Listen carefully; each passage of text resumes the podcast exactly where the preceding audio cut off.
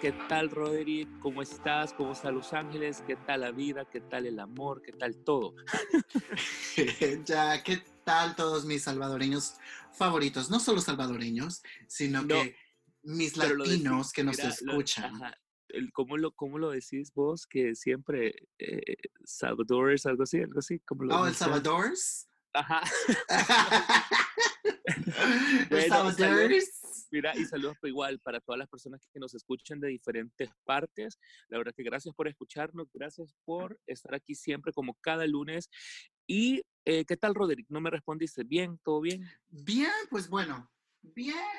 Ganando como siempre. ganando como siempre y perdiendo también. No, Más am, perdiendo que ganando, pero ahí sí, vamos. pero ahí vamos. No, esta semana, am, bueno, el, el, el final de febrero, como yo pensaba, "Ah, no sé, cuando grabamos el episodio de ah, La Tertulia de febrero Ah, sí. 2020, que dije, que dije, oh, bueno, es que eh, febrero ha sido un mes de espacio, no ha habido nada, nada tan malo. Y como que febrero me dijo, no, bitch, Ajá, not no on my watch. no es así. Ajá. y, y bueno, me pasó. El, am, ya la última semana para de febrero ah, me robaron mi teléfono. So, no es el- la gran cosa. Y mm, porque le digo yo, nadie me llama, nadie me textea, son las de "Meh". Pero Mira, solo yo te escribo para organizar lo de... lo- solo para el podcast. Ah, pero lo único que sí me pegó al cuarto día, porque estuve una semana sin teléfono, fue Ujú. que tuve que escuchar la radio. Ah, sí. Es terapéutico escuchar la radio de vez en cuando. No, mujer. Well, I'm sorry. Pero cualquier, me sentí atrapado. Porque en la, en la radio, para los que viven en Los Ángeles, si saben, la radio no es variada. Y si escuchas la misma canción 50 veces en el día, es poco. La Sí. misma canción. So, Sí. yo estaba así como, oh my God, necesito mi playlist de mis ocho canciones favoritas. Sí, la verdad, te Bueno. imaginas, yo, mira, yo, yo pensaba que tenía solo ocho canciones favoritas, pero estoy de acuerdo que se- son como 80. pero son las mismas que voy a escuchar siempre. Sí, Pero- igual que yo. Pero, pero mira, qué bueno que, que a pesar de esa adversidad, pues lograste salir adelante, ya tenés teléfono nuevamente y pues que ya estés Sí. bien, ¿verdad? Y que estás En con frío allá en Los Ángeles. Y hay un frío que está riquísimo para los Ay, que están en Los encanta ese clima. Ángeles, que estaremos... ah, bueno, Y para los que están aquí en El Salvador, la verdad que el clima está también, está rico, está fresco, está, está nice, como, como ¿Y, y diría. tú qué tal, Gabriel? ¿Qué tal ahí en El Salvador? ¿Qué tal el amor? ¿Qué tal la vida? ¿Qué Perdiendo tal como, ah, todo? perdiendo como siempre, perdiendo como siempre, ahí, ahí tratando de sobresalir la vida bien en lo que cabe, pues eh, con la familia, aquí trabajando y todo, ya sabes, siempre haciendo el ridículo en redes sociales, pero aquí vamos, Como debe de ser. como debe de ser. Pero vamos a, a comenzar con esto. Roderick, eh, ¿nos puede decir de que ese tema surgió a raíz de? Contá, comenzá. Am, bueno, el día que ya tuve mi teléfono, me conecté y todo, ah, el primer, la primero me fui a me fui a Instagram ya que había conectado todo y vi todos los mensajes que me habían mandado las tres personas que siempre me escriben y Entre Y ellas estaba yo. en- entre ellas estabas tú y, y tu primer, el primer, eh, fue el primero que abrí y me quedé en shock, totalmente en shock. Sí. Para los que de alguna una otra manera han escuchado de una cantante londinense, su nombre es Duffy. Ella se hizo muy famosa ya hace 10 años, en el 2010, con una canción que se llama Mercy. Tienes un, un, un fragmento, por lo menos tres segundos de Mercy, para que la gente medio se recuerde Mercy, o sea, porque esa canción la escuchó todo el mundo. Sí, tengo, la verdad sí tengo, ah, la voy a poner ahí para que ustedes la escuchen y es un poquito de la canción, porque si no nos cobran. Sí, es cierto. uh, La cantante, la cantante es británica, fue número uno en la preferencia musical en el 2009, fue a nivel mundial que ella sa- sacó su disco, se llamaba Rock, Rockefellers, Ro- creo que- Rockefeller. Rockefellers, Rockefellers, y de ahí sale lo que es el, el, el, el Muchas canciones éxito. buenísimas de ese Tiene muchas disco, buenas, muchas buenas, Pero la que pero se con- conoció más. en el mundo que se hicieron mixes y la tocaban donde sea es Mercy. Es una canción genial. Eh, la artista eh, tiene 35 años ahora. Eh, ella ganó un Grammy, por cierto, llevaba su- en ascenso su carrera. Pero la Del- noticia, La noticia sí si querés, la noticia a nivel mundial fue cuál, Rodri? Ella desapareció después de todo el éxito y todo. Para los que Una son década. fans, casi una década, los que son fans de Duffy, ah, ella desapareció. Se desapareció el mapa. No se supo nada. No sacó más Y música. sabes, Roderick, de que justamente lo que estábamos hablando, yo a Duffy, o sea, sigo artistas como Britney, así como Sherry Cole, tengo artistas y todo, y, y escucho sus discos y todo eso, pero rara, o sea, me, me sorprende que yo dejé pasar el tiempo y ya no supe nada de Duffy, y aparte de que yo ya no sé, yo no dije, ah, ¿dónde está ella? Lo di por sentado que ella seguía haciendo música, o sea, creía yo que hacía música, seguía haciendo Pero música. nunca dijiste, oh, bueno, como ya ves que la fama aquí de los británicos siempre, en América, siempre, bueno, al menos aquí en Estados Unidos no se escucha tanto, pero Ajá, Latinoamérica. Latino, de México hacia abajo siempre tienen un gran éxito porque eh, hay más de- diversidad de música. Y, Ajá. o sea, Y- bueno, y- para ir al grano, para lo que le pasó con Duffy antes de que sigamos con toda la tertulia. Y es voy, de voy a decir el que- titular, el titular, para que vos sigas con lo que vos viste, el titular que salió en todos los periódicos, por cierto, a raíz de ese post que yo le mandé a Rodri, la noticia fue, Duffy pone, o sea, fui violada, drogada y secuestrada, hizo la denuncia en Instagram. Eso nos dejó a nosotros, con, a Roderick y a mí, en shock total. ¿Sí o no, y ese Roderick? fue su primer post de Instagram. Exacto. Y, eh, o sea, qué, qué shock. Yo cuando lo leí dije, ¿qué? Porque yo me cuestionaba, yo decía yo, porque yo siempre escucho la música de Duffy, pero yo me decía yo, ¿por qué ya no ha sacado música? Pero yo lo dejé hasta ahí, nunca me pregunté, nunca hice ningún research ni nada. Pero cuando leí esto y dije yo, wow. O sea, su historia todavía no ha salido a la luz. Ella nada más Va a salir el un- próximo mes, tengo entendido. Sí, ella se sentó con un ah, ah, periodista, Periodista. y se sentó con Mira, historia. se te, se te vino el journalist, vea. El journalist. El journalist. Sí, porque ella puso, ella puso, realmente quedamos en shock, porque ella en, en, este, en este post, su primer post, sale su foto, dice, muchos de ustedes se habrán preguntado qué me pasó, dónde desaparecí, por qué. La verdad que por favor créanme, estoy bien y segura ahora. Esas son partes de que yo tomé de ahí. Y dice la otra parte, la recuperación tomó tiempo. No hay una manera fácil de decirlo. En la última década, durante miles y miles de días, me comprometí a sentir la luz del sol en mi corazón nuevamente. El sol ahora brilla. Y también donde dijo de que eh, está, está esperando que la apoyen para que eso se convierta en una experiencia positiva. No sé, Roderick, si vas a, a- a- algo más. que Yo, yo tomé partes, no, no, no, no sí, no, claramente no- dijiste que dijiste todo. lo tradujiste todo, la- literalmente. Am, pero sí, eso es lo que ella dice. Y a Fui violada, de- drogada, ajá, fui violada, drogada y secuestrada. Eso ya, ya- así fue el título Sí. y eso es lo que le pasó y le costó 10 años, Rodrigo. 10 años. Y am, a raíz pues. de eh, hablar de ello, porque la verdad no, no, hay, no hay un momento preciso, Ah, un y- momento y- y- y- exacto en el es que cierto. vas, No, eh, no los, hay. que, los que han sufrido abuso, no hay un momento específico, aún el que en esta, a principios de esta nueva década, donde ahora es, es más público, hay más... Y ella expresa, exacto, toda la gente expresa, pero ella también dice otra parte de que ella pudo haber hecho canciones con el corazón roto y tratar de, de poder hacer algo positivo en aquel tiempo, pero ella no estaba preparada. Le tomó una década poner este post y contar su verdad al mundo, porque esto ha de ser una lucha interna de ella.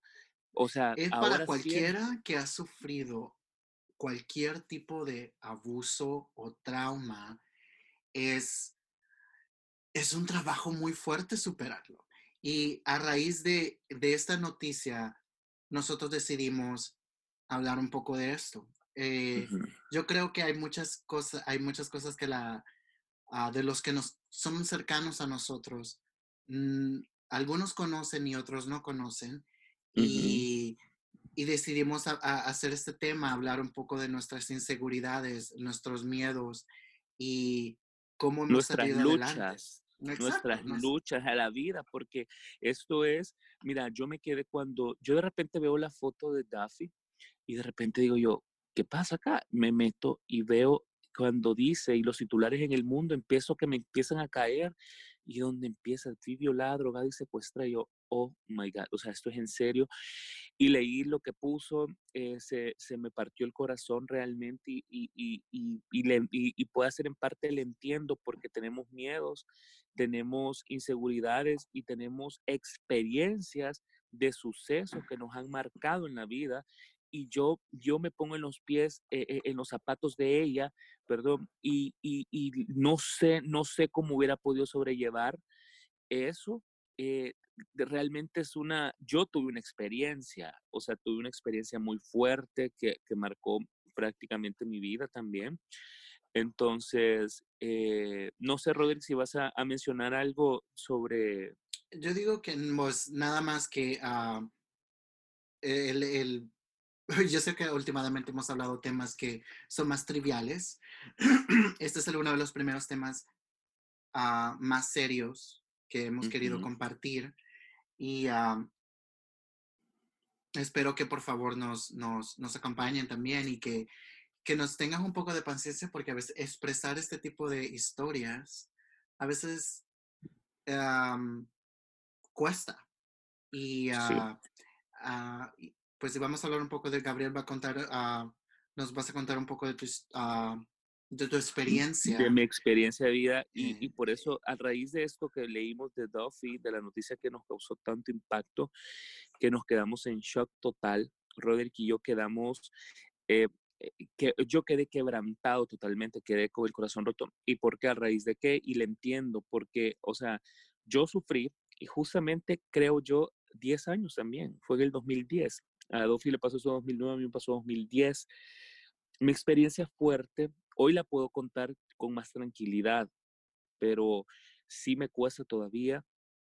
Todo pasó en el 2010 cuando yo iba eh, en un vehículo de mi hermano. Justamente la siguiente semana era un carro del año, o sea, el 2010 era del 2010. Entonces, justamente yo iba saliendo eh, de, de, una cena familiar y nos vamos a reunir a, la casa de la abuela. Entonces, en ese punto mi hermano me dice, mira, llévate porque, eh, llévate el carro y todo eso. A raíz de esto, yo me llevo el carro y él dice, ah, me voy con mi mamá, que no sé qué, y él tenía sus hijos pequeños en ese entonces, pequeñitos. Entonces, eh, me voy yo en el carro, me fui, justamente aquí en, la, ah, aquí en una calle que se llama eh, Gabriela Mistral, eh, que está por el Boulevard Los Héroes, eh, aquí en El Salvador. De repente se, pues, se bajan gente con pistolas, armas, o sea, estoy hablando que son armas grandes, o sea, como que una guerra, no sé. Y de repente Em, que se vayan a llevar el carro, se van a llevar el carro y todo eso. Entonces, y veo la gente, veo los, las pistolas, los fusiles, veo un montón de gente. Eh, yo me quedo porque nunca pensé que esas cosas te van a pasar y de repente... Muy de película. Muy de película. Eso, o sea, vos eso solo lo ves en las películas, no pensás que es real. Entonces, para un ciudadano normal, digamos, de repente, eh, yo, o sea, mi mamá siempre nos ha dado un consejo de decirnos, miren, o sea, si les quieren robar o les quieren quitar, o sea, denle todo lo que la gente les pide, pero que se quedan en el lugar, que los dejen en el lugar, que los dejen, que no se los lleven. Yo peleé para que me dejaran. Yo dije, ok, llévense todo, tomen, tomen, tomen, no, no importa, llévense el carro, todo, todo, todo, pero déjenme. No me dejaron. Me subieron a punta de pistola, eh, me subieron en la parte de atrás del vehículo, del mismo vehículo que llevaba, y se va un tipo adelante manejándolo, y se va otro conmigo atrás. Al que iba conmigo atrás me pone una pistola en la cabeza y un cuchillo en la cintura, a lo cual me hace agacharme. O sea, yo en ese tiempo tenía más sobrepeso del que tengo ahora. Entonces, creerán que pues sí era un poco difícil también, pero tenías que hacerlo. Aparte que esta persona tenía un mal olor que jamás en la vida se me va a olvidar tampoco. Aparte de sentir la, la fría pistola en mi, en mi, en mi sien y sentir el cuchillo, el que iba adelante me insultaba, o sea, me gritaba, me gritaba, me insultaba. Las, los peores insultos que alguien me pudo haber dado en mi vida me los dieron ahí. Me decían que me iban a matar, que no iba a salir, que no sé qué, que querían el dinero, que no sé qué. Y, y, yo, yo, yo no sé, yo en ese momento yo no creía lo que estaba pasando. Yo no creía absolutamente nada y gritaba. Y lo peor de que no se puso el cinturón de seguridad. Y yo entiendo que ellos también anden al nervio, anden drogados al nervio, no sé, haciendo esas cosas. Y empieza a hacer el ruidito del cinturón. Entonces, y me empieza otra vez a estarme insultando de manera, o sea, horrible, intimidándote. Eh, de una manera que uno se siente mal, vulnerable, te ponen mal. Entonces, y me dice, ¿de dónde? Me dice, eh, ¿dónde está la alarma? ¿Dónde está la alarma? Y yo le digo, esto no tiene alarma, o sea, no tiene alarma. Y ese ruido, y empieza a gritar, te voy a matar aquí, allá. A lo cual el de atrás me decía, no, no te vamos a matar, te vamos a dejar, pero tranquilízate, cooperad, danos el dinero. A eso me quitaron una pulsera que yo andaba, me quitaron mi cartera, me quitaron mis tarjetas, me quitaron todo, todo, me quitaron el celular, me quitaron todo, o sea, me, me, todo lo de valor. en el momento, todo lo de valor. Entonces, y de repente, a todo eso yo me acuerdo que medio levanté la cabeza y en lo que logro levantar la cabeza, logro ver que pasamos como por un retén.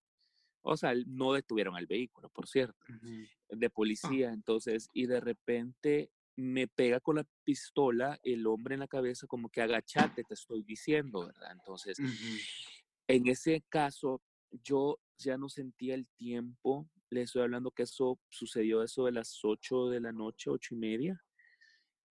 Me anduvieron horas y horas y mi teléfono no paraba de sonar porque mi familia me estaba esperando. Estábamos a 10 minutos de distancia donde íbamos.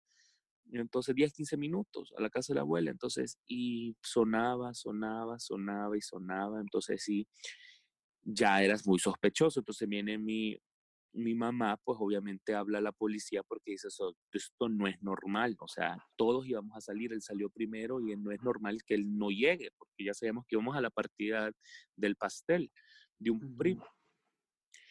Entonces, eh, todo eso no sé cuánto tiempo me anduvieron me anduvieron. Solo digo una cosa, yo le doy gracias a Dios porque el, el, si la persona que adelante, el que iba manejando, hubiese ido atrás, me mata. Porque el de atrás trataba la manera que me decía, te vamos a dejar, pero tranquilízate, ¿verdad? Cooperar, que no sé qué. Pero el de adelante era como que te voy a matar, que no sé qué. Aquí, burgués, eh, puedo decir la palabra, eh, o sea, burgués de M, no sé qué, o sea, me insultaba de tal manera.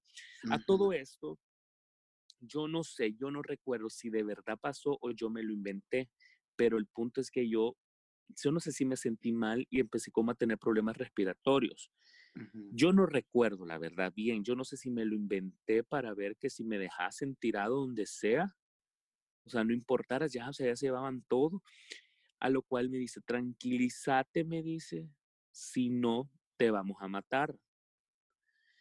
Y me pone la pistola otra vez en la cabeza, o sea, pero así fuerte, o sea, como que te, te ponen te, aquí en el 100 y te están pero apretando y con el cuchillo en la, siempre en la cintura. Ya todo esto me dijo, te vamos a dejar en este lugar, me dijo, te vas a bajar en tres segundos. Ya había pasado bastante tiempo porque nos deteníamos, avanzamos, no sé. Me pedían dinero y todo eso.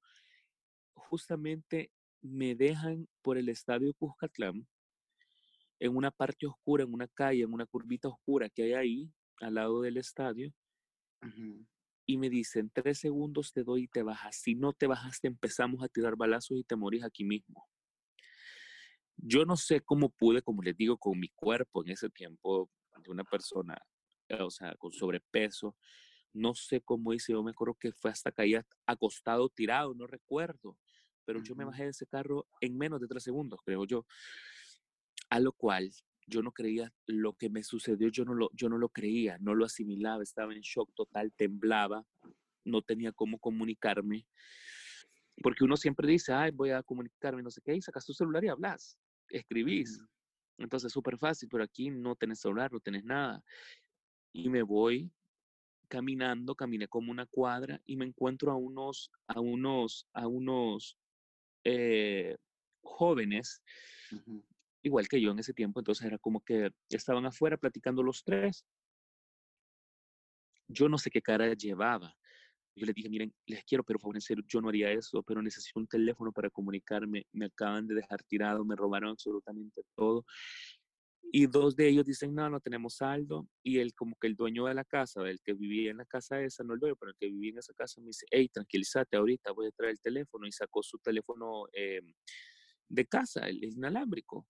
Entonces, y me, da, me dice, llaman, llaman, no hay problema. Y me da, él llamo y le llamo a mi hermano mayor y le digo yo, me quitaron todo, me llevaron todo y estoy acá, le digo yo, en la, estoy en, eh, había una pupusería ahí que se llamaba Tania, antes de entrar a una calle aquí por el hermano lejano.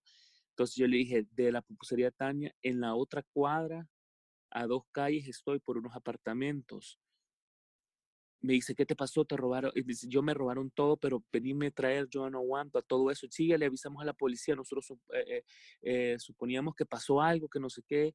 Ya llegamos, tranquilízate, gracias a Dios, está bien, que no sé qué. Y todo eso colgué. En lo que cuelgo ya habían girado la orden de que me buscaran.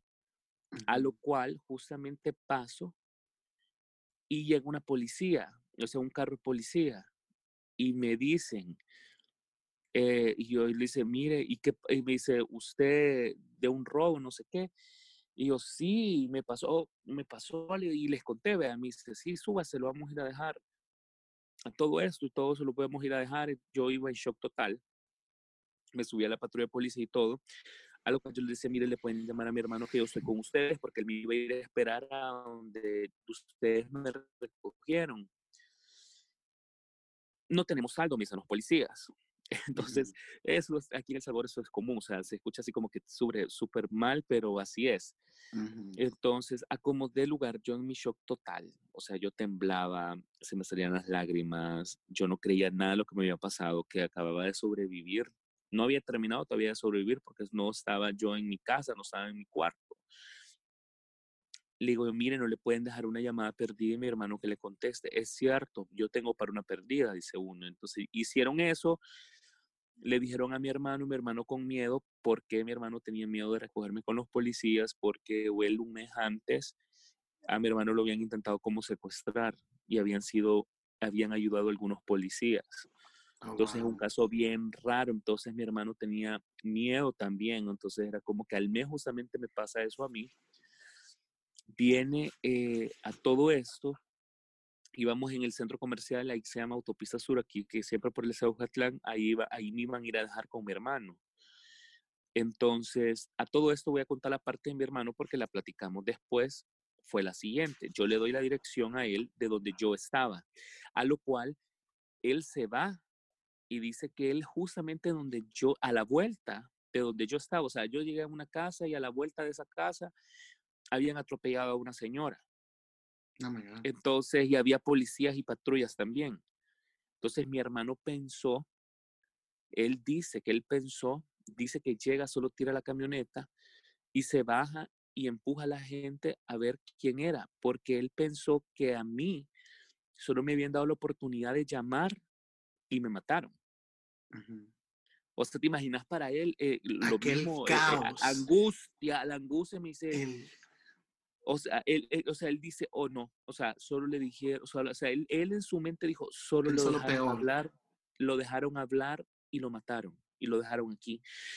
Y va y empuja y dice, ¿quién es? ¿Quién? Y dice, no, es una señora que le acaban de atropellar. Entonces queda él aquí y después volvió a llamar al policía y fue que él, me recogió él pues, en ese centro comercial.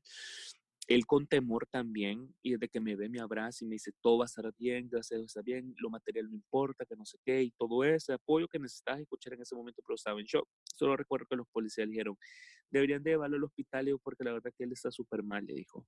Él está en shock y me imagino que esas experiencias han de ser raras. Sí, sí que no sé qué, Asimismo me llevaron que me inyectaran pastillas, todo eso, yo lloraba, yo, o sea, yo no sabía ni cómo lidiar con eso.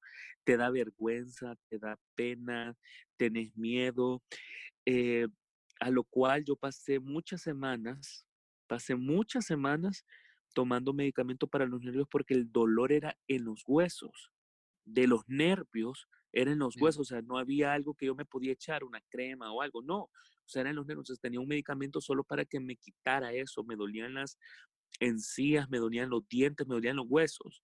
De los mismos nervios de que yo no podía. De la misma tensión. Tu cuerpo estaba pasando, ya habías pasado mentalmente el trauma y ahora ah. tu cuerpo estaba automáticamente, estaba viviendo el mismo trauma que tu mente ya que estaba viviendo al mismo tiempo. Exacto. se conectaron se conectaron y quedé mal.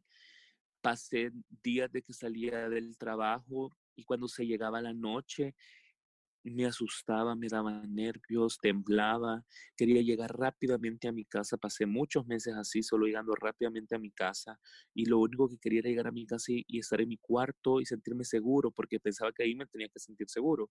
Era como mi zona de confort.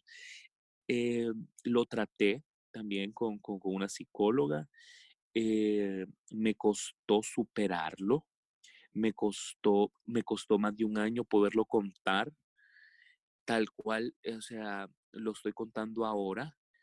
Y, y, me, costó sobrellevar esa parte y hasta la fecha tengo secuelas porque yo no puedo, yo a mí me da miedo cuando gente cerca pasa de mi, del carro caminando o alguien me toque el vidrio o alguien, no sé, o que yo vaya en una calle, yo hoy solo transito en calles, eh, eh, como decirte, eh, de, de, ¿cómo decirte? Conocidas, no, no, conocidas como, digamos, voy al bulevar, voy a, a, lugares que ya tengo yo la noción, de, la noción de cómo, so, de cómo es, no me meto a calles que ya no conozco o cosas que no he ido nunca, no me meto a, que me digas, mira, déjame este pasaje aquí, aquí, allá, no, no lo hago, ah, no hago muchas cosas porque quedé con un temor grande y siempre vivo con ese temor de que me van a volver a poner pistolas, me van a volver a subir a un lugar que no quiero, que me quiten mi libertad y que me, y que me hagan sentir vulnerable y que me quiten todo. No es tanto lo material, sino es el temor de volver a pasar ese suceso que la verdad no se lo deseo, pero ni a mi peor enemigo ni a nadie. O sea, nadie, nadie, nadie. Eso no, no debería de pasarle a las personas realmente. Y cuesta o sea, y hoy estoy hablando que también casi 10 años después, hasta la fecha, yo me aflijo, me pongo, se me, se me falta respiración y me, me agito cuando alguien me toca el vidrio de, mi vehículo, me, me, veo a alguien que se acerca demasiado y estoy, y tengo esa, incluso mi familia sabe que tengo este, me quedó esta, no sé, manía podría ser, de que yo estoy cerrando a cada rato el, el, el carro. O sea, estoy, el, aprieto el botón a cada rato, el de cerrar con llave. Estoy, lo aprieto demasiadas veces. Es una, es parte de tu rutina para sentirte seguro. Es, horrible, es horrible. Si yo, no, yo veo el carro que está abierto, yo, yo me desespero y empiezo a cerrar y me asusta. O sea, así vivo, hay cosas, tal vez la gente eso no lo nota porque voy platicando y todo, pero yo, tal vez en un trayecto de una media hora, yo unas 15 veces cierro con llave O sea, pero no he podido mi superar pregunta eso. Es, mi pregunta es, cuando esto pasó, ¿cómo ellos accesaron al carro? ¿Estabas, llevabas, no estaban a, a cerrar las puertas o forcejearon el carro? ¿Cómo No fue todo acuerdo, eso? no me acuerdo si estaban cerradas. Yo estaba esperando el alto y llegaron. Wow. Llegaron Porque ahora y, sé me, que es y me bien, rodearon, y me rodearon. O sea, ah, ¿eran la, la, varios? eran varios, eran, Okay. eran unos nueve, ocho, Ah, wow. creo yo, que No se bajaron de otro carro, y eran bastantes. La hipótesis más grande que existe de esto es el suceso es que fueron las mismas personas que intentaron secuestrar a mi hermano, porque era el carro de él. So, puede Entonces, ser que de que él, ya tenían controlado a tu hermano y como vieron que él iba eh, él al carro de Exacto. él. No, ellos, pens- ellos pensaron que era mi hermano, porque yo digo una cosa, y ahí, ¿qué, me, qué aprendí de la vida? Una, que me tocó vivir esa experiencia a mí, pero también protegí porque mi hermano hubiera ido con mi cuñada, con los niños, o sea, eran bebés prácticamente, uno era, tenían pocos años, eh, uno, dos, eh, siete, ocho, nueve, como cuatro, cinco años tenía uno y el otro estaba bebé. Entonces, o ellos hubieran, eh, se hubieran metido por ellos, si hubiera, les hubiera tocado a ellos vivir esa experiencia. So, Entonces, eh, hubiera sido más trágico, siento yo. ¿Qué aprendí de eso? Aprendí a ser menos, eh, ¿cómo se llaman esa- esas personas? egoísta. No, de eh, materialista. Mm, Sí lo acepto, yo ll- llegué a conclusión también de que fue una experiencia de que yo era muy materialista. Lo acepto y yo puedo decir con, con toda, con toda seguridad, sí, yo era materialista porque salía el nuevo iPhone, yo tenía, yo daba, vendía mi iPhone y yo tenía que tener el nuevo iPhone, yo tenía que tener lo más nuevo, lo más caro, lo no sé qué, lo que aquí allá. Entonces, me fue un choque de realidad de decir, hey, man, o sea, vos no sos nadie, o sea, ubicate, fue la vida, me dice, ok, tranquilízate, sé más humano, sé más persona y todo eso. Entonces, eh, aprendí, también yo siento que fue una parte de eso y la otra, superarlo, sí, sí me costó, me costó muchísimo, la verdad. Fueron, para, un año me costó platicarlo, contarlo tal cual como puedo estar contando hoy, pero siempre vivo con el miedo de que me pueda volver a pasar, porque no, no lo terminas de superar nunca. Hablé con la psicóloga, estoy más tranquilo y todo, tuve terapia y todo lo que vos querás, pero sí, sí hay cosas que quedan siempre. Y a- entiendo a Dofi porque ella lo cuenta, eh, siempre quedan esas cosas. Y como entiendo a Dofi que lo quiera contar hasta hoy, porque me imagino que una violación debe ser muy fuerte. Mm, Y más si sos una celebridad y que te van a exponer en todos lados. Entonces, Depe- y y no solo como se dio, o sea, se dio, ah, ah, no fue nada más la violación, o ya sabes, ella fue drogada, fue abusada, exacto. fue raptada, o sea, es, es un trama muy fuerte. O sea, y para ah, seguir en el tema de, la, de lo que estamos hablando, quería nada más traer el- la definición del trauma, que la definición es un choque o una impresión emocional muy intensos causados por un hecho o acontecimiento negativo que produce en el subconsciente de una persona una huella duradera que no puede o tarda en superar. En, es- bueno, en tu caso, pues tú lo has dicho, se- es, es algo que se tarda de superar hasta el día de hoy. Tiene secuelas de cómo, cómo este trauma y todavía cuando has pasado, has tenido terapia, has tenido todo, siempre de alguna manera está en la superficie, siempre Siempre está hay, presente, de alguna u otra manera, siempre está ahí. Um, sí, quería también hablar de los temas, ah, de los traumas, ah, de los síntomas, porque viviste la mayoría de esas cosas, pero ah, en tu caso creo que fueron un poco diferentes. Bueno, no, no fuimos más a, a fondo, pero eh, uno de ellos es el insomnio y, y pesadillas. No sé es si tú, puedes, sí, lo, to- todos, todos estos, si querés leerlos, yo te voy a decir que todos los tuve. sí, por favor, dos para llevar. Am, tuviste, bueno, es, los síntomas de, de, un trauma psicológico, insomnio y pesadillas, irritabilidad, ansiedad y nerviosismo, miedo, confusión, sensación de culpa y vergüenza e indiferencia emocional.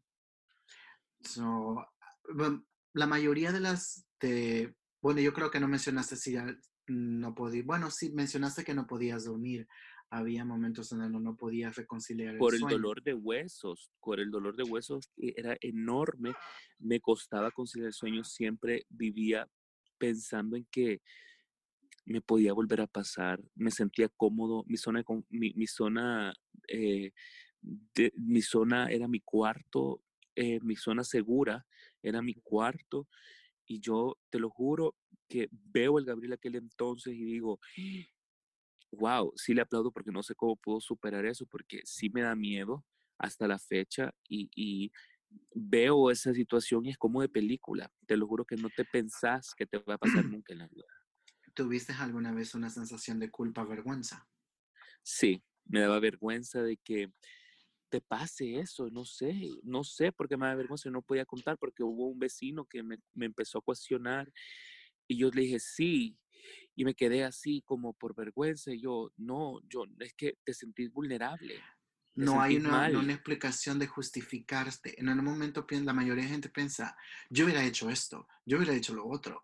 En el momento, Ah, eh, si tus nervios en ese momento, cuando te agarran así desprevenido, es como la mayoría de veces te traiciona tu mente, te traiciona tu cuerpo, porque tal vez tu mente está en otra, está en el momento, pero tu cuerpo está en shock. Cuando pero tu sabes, cuerpo está en shock, eso, te, iba a decir. Te iba a decir de que veo eh, eh, esa, esa situación nuevamente ahora y fue yo creo que lo tomé bien en el momento por el, por el impacto, el shock enorme de lo que yo tenía una arma en mi cabeza, en mi sien, y tenía un cuchillo en mi cintura atrás del carro, y que me iban a matar, todo indicaba que me iban a matar, no, no lo crees, simple y sencillamente no llegas ni a sentir nervios. O sea, en el momento no llegas a sentir, o sea, yo, o sea, me estoy recordando, no llegué ni a sentir nervios. Simplemente es, no sabes ni qué sentir. Yo creo que es un festival de emociones y sensaciones porque no, es que no crees ni lo que está pasando, vaya. Mm, es que en ese momento estás en shock.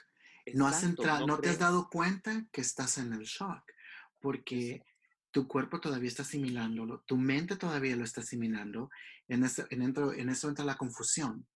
Entonces, en eso dices, oh, ¿qué está pasando? So, tu cuerpo después de ver tantas armas apuntándote, después de tener una arma en tu cabeza y que el hombre que iba adelante movía la pistola. Andaba buscando una explicación. Yo creo que no, sabías. No sabía, yo no sabía. Sí, es, es, es, es normal. Y bueno, en cualquier, en de cualquier forma, hay muchas formas de, de traumas, bueno, abuso. Hasta yo creo que en la sensación de culpa y vergüenza entra porque nosotros crecemos, bueno, hemos crecido en una sociedad que es muy machista.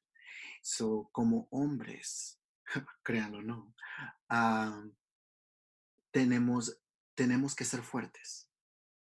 En cualquier momento, en cualquier circunstancia, tenemos que tener uh, siempre estar fuertes, no poder vencer el miedo. O sea, yo creo que nuestra, en la cultura machista de nuestros países no nos han enseñado a, bueno, en hacer, ahora no sé, yo creo que, eh, eh, creo que estamos entrando un poco más a una, una era diferente donde, donde podemos ser vulnerables, pero nosotros que ya somos de una, de una generación, no somos de la parte de las generaciones nuevas que crecimos, ya somos unos adultos, no tuvimos el, la oportunidad de poder aprender a ser vulnerables, a, a poder mostrar emoción, a, a, poder llorar, decir sí, en este momento estoy triste, estoy, bueno, en tu caso, en shock. Pero, ese, pero ese, esa vez, te lo juro que creo que es, eh, sí he llorado por pérdida de un familiar y todo, pero sí, yo, sí lloré mucho, lloré mucho. O sea, nunca creo yo he llorado tanto como lloré esas veces. Una le daba gracias a Dios porque dije, o sea, estoy aquí. O sea, estoy vivo. O sea, estaba yo solo lo único que quería era llegar a mi casa y acostarme y eso hice. Llegué, me acosté y lloré. Y así me dormí. El siguiente día, o sea, me levanté en la madrugada, yo lloraba desconsolado y era como que yo no entendía la situación y lo que fue tan fuerte para mí que un momento yo lo único que era le daba gracias a Dios y mi mamá me decía y toda mi familia que me apoyaba y todo me decía gracias a Dios no pasó a más gracias a Dios no iba tu hermano también ahí con los niños chiquitos yo sí tiene razón porque eso me hacía sentir eh, bien, pero no, no, yo no entendía y yo decía, ¿qué pasa? Y hasta que con el tiempo, que es lo que les conté, que entendí que hay ciertas cosas, fue una experiencia fuerte que me tocó vivir para aprender a valorar más la vida, para aprender a querer más, a demostrar más y también a dejar ciertas cosas que no valen la pena, como ser materialista, digamos, o, o enfocarte más en cosas, en más sentimientos. Mucha gente piensa que yo soy muy duro porque me cuesta a veces mostrarme y los sentimientos y todo, y piensan que soy muy duro y soy, pero o sea, soy un ser humano como todos. Y, y, y esa parte esa parte vulnerable de mi vida, esa, esa experiencia, pues abonó mucho para que yo creciera como ser humano y pues sigo luchando. Para los que te conocemos, para los que te conocemos uh, de tiempo, por lo menos yo te conozco desde que estamos en bachillerato, o sea, sé el cambio del Gabriel anterior al cambio como eres ahora. Que la verdad, para serte honesto, mm, no siento que nunca haya sido de la manera en que sí, poder, todos en un momento somos materialistas, todos queremos tener lo mejor, eso es de todos, todos tenemos eso, hasta la persona más humilde, desde más adentro, queremos lo mejor, independientemente de lo que sea, material o no material, siempre queremos lo mejor. Y, o sea, la experiencia definitivamente sí te cambió la vida, eh, te hizo ser, eh, estar más, conectado a tu familia, porque más de lo que ya eras, porque de lo que te conozco, siempre has sido una persona que ha sido conectado a tu familia. Eso es algo que siempre he admirado de ti, porque es algo que yo no lo tengo, pero tengo mis razones por qué no lo soy. Pero, que un episodio vamos a dedicar por qué no lo soy. Ah, pero, pero digo, o sea, te ayudó a apreciar más lo que tienes. Además de lo material. apreciar y a querer más la vida. Y mira, independientemente. Disfrutar. Exacto, disfrutar. Y como cada año es un aprendizaje, como me decís, Gabriel, ahora, ¿cómo te sentís? Me siento, me siento bien y siempre lo he dicho, ya sé lo que no quiero en mi vida, sé lo que por lo que debo de luchar, de querer y demostrar a las personas que tengo a mi alrededor, las que tienen que estar, van a estar conmigo, y las que no, vamos a ir avanzando, todos somos seres humanos que vamos creciendo y vamos evolucionando y vamos aprendiendo y vamos eh, eh, eh, haciendo cosas nuevas. y pues eso, te, eso, eso me hace sentir bien porque eso, si esa experiencia la tuve que pasar como para cambiar y valorar más cosas, pues bienvenida sea, pero sí cuesta. Pero para los que no, bueno, en tu caso fue algo como una experiencia traumática de que tuvo una, una, una lección. En el caso Yo lo veo así, yo lo quiero ver así. Sí, pero aprendiste, tú, tiene tuvo un significado muy fuerte en tu vida. hay otras personas que todavía no entienden el por qué, porque hay, hay muchas personas que la verdad, ah, entre comillas, somos, son personas buenas, que tal vez no tienen algunos sentimientos y tal vez tienen una experiencia traumática como un abuso, un abuso sexual, un asalto así como lo que te pasó, violencia física y violencia psicológica. O sea, creo que mucha gente sufre. Lo importante, como siempre lo menciono, es buscar ayuda. ¿Me entiendes? Entonces, que uno, e, el autoanálisis, entonces, y es como que tenés que buscar y, uno debe de, de, aprender a sobrellevar las cosas, pero sí cuesta, o sea, pero todo es un conjunto de, de acciones, lo cual es porque si tú quieres, pero las primeras veces sí te desmotivas mucho. Yo no veo, yo veo a Duffy recién con el suceso que le privaron su libertad y que la drogaron y la violaron, ha de ser muy fuerte. ha de ser muy fuerte y ha de ser una lucha interna horrible de vergüenza, pena, hay cosas que no, esas cosas no las puedes controlar. En mi caso, yo no, yo, o sea, viví esa experiencia, yo me sentía mal, una depresión horrible, es una depresión que no sabes cómo sobrellevarla. Y para si alguien está pasando sucesos o, experiencias o cosas similares, sí se, sí se puede, solo que hay que ponerle mente, corazón y mucho esfuerzo y ayuda y, todo realmente porque se tiene que salir adelante porque allí solo te toca, como yo digo, agarrar tus pedazos de dignidad, vida, corazón, mente y llevártelos y seguir caminando porque el tiempo no se detiene y aprender y empezarlos a armar nuevamente y ver y, y ver lo mejor de cada situación. O sea, es, es, es fuerte, sí, es fuerte. y yo creo que hay... aún que, que nosotros que compartamos nuestras experiencias, las, las, experiencias de los demás también son diferentes y eh, el proceso a veces es más doloroso. Y a la persona que le tocó también, porque venimos de entornos diferentes de crecimiento, entonces eh, a veces... Por eso es bueno siempre buscar ayuda. Exacto. Siempre es bueno buscar ayuda. A, mí hay muchos métodos ahora en día que los psicólogos, psicólogos usan. A mí el método de la hipnosis, el método de la técnica del EMDR. O sea, vamos a agregar un poco de esas cosas en, nuestro, en las notas del episodio.